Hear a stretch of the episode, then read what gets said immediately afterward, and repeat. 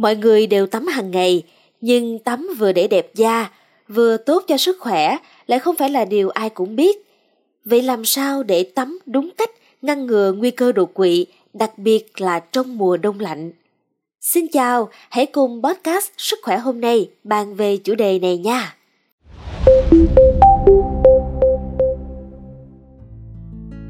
Có quý thính giả nào ở đây giống với Trinh Trà không? Mỗi lần đi làm về á là mình chỉ muốn lao ngay vào nhà tắm, tắm rửa cho sạch sẽ thơm tho. Đây như một cách mà Trinh Trà thư giãn bản thân sau một ngày làm việc mệt nhọc, cảm giác đã làm sao á.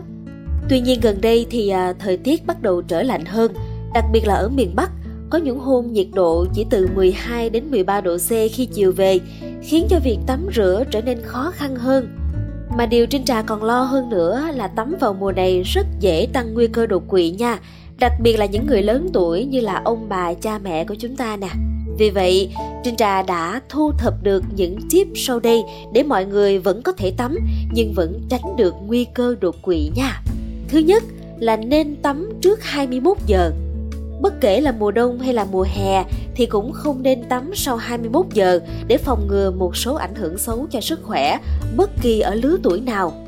Bởi buổi tối nhiệt độ thường xuống thấp hơn, người trẻ thường chủ quan tắm muộn sau thời gian này có thể khiến mạch máu bị co lại.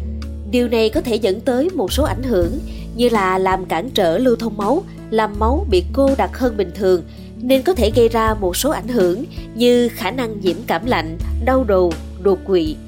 Thứ hai, chỉ nên tắm một lần trong ngày. Nhiều người nghĩ rằng việc tắm nhiều lần là cách để làm sạch da và bảo vệ sức khỏe tốt hơn, nhưng thực tế thì hoàn toàn không phải là như vậy nha. Để tốt hơn cho sức khỏe thì chúng ta nên tắm mỗi ngày và tắm một lần trong ngày. Tắm rửa mỗi ngày có thể giúp cho các bạn giảm căng thẳng nè, mệt mỏi, đào thải độc tố trong cơ thể được tốt hơn. Đối với những người bị huyết áp cao thì việc tắm mỗi ngày còn có thể giúp cho quý vị thính giả ổn định huyết áp. Thứ ba, không nên tắm quá lâu.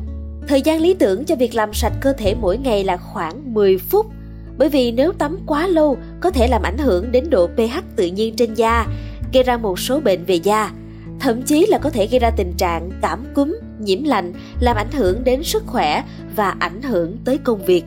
Thứ tư, không dùng nước tắm quá nóng. Tắm nước quá nóng không phải là cách tắm đúng để bảo vệ sức khỏe, bởi vì tắm nước quá nóng sẽ làm ảnh hưởng đến da, đặc biệt làm cho da khô đi, mất độ ẩm tự nhiên và xấu dần, đẩy nhanh tiến trình lão hóa da. Thứ năm là nên tắm đúng trình tự, tránh đột ngột. Để tắm đúng trình tự thì các bạn cần thực hiện luân phiên các bước như sau. Đầu tiên là rửa mặt, rồi sau đó tắm xuống toàn thân từ trên xuống và cuối cùng là gội đầu.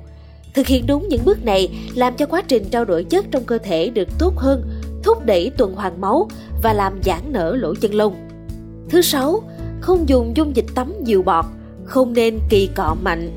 Khi chúng ta dùng các loại bông tắm có nhiều bọt trong thời gian dài, cùng với việc kỳ cọ mạnh sẽ làm mất đi lớp dầu và lớp biểu bì tự nhiên giúp bảo vệ cho da.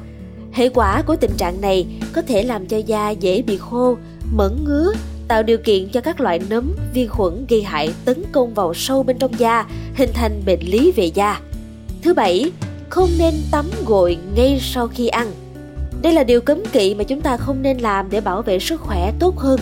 Bởi vì sau khi ăn, dạ dày và ruột hoạt động rất là mạnh, lượng máu được tập trung ở những cơ quan này sẽ nhiều nhất.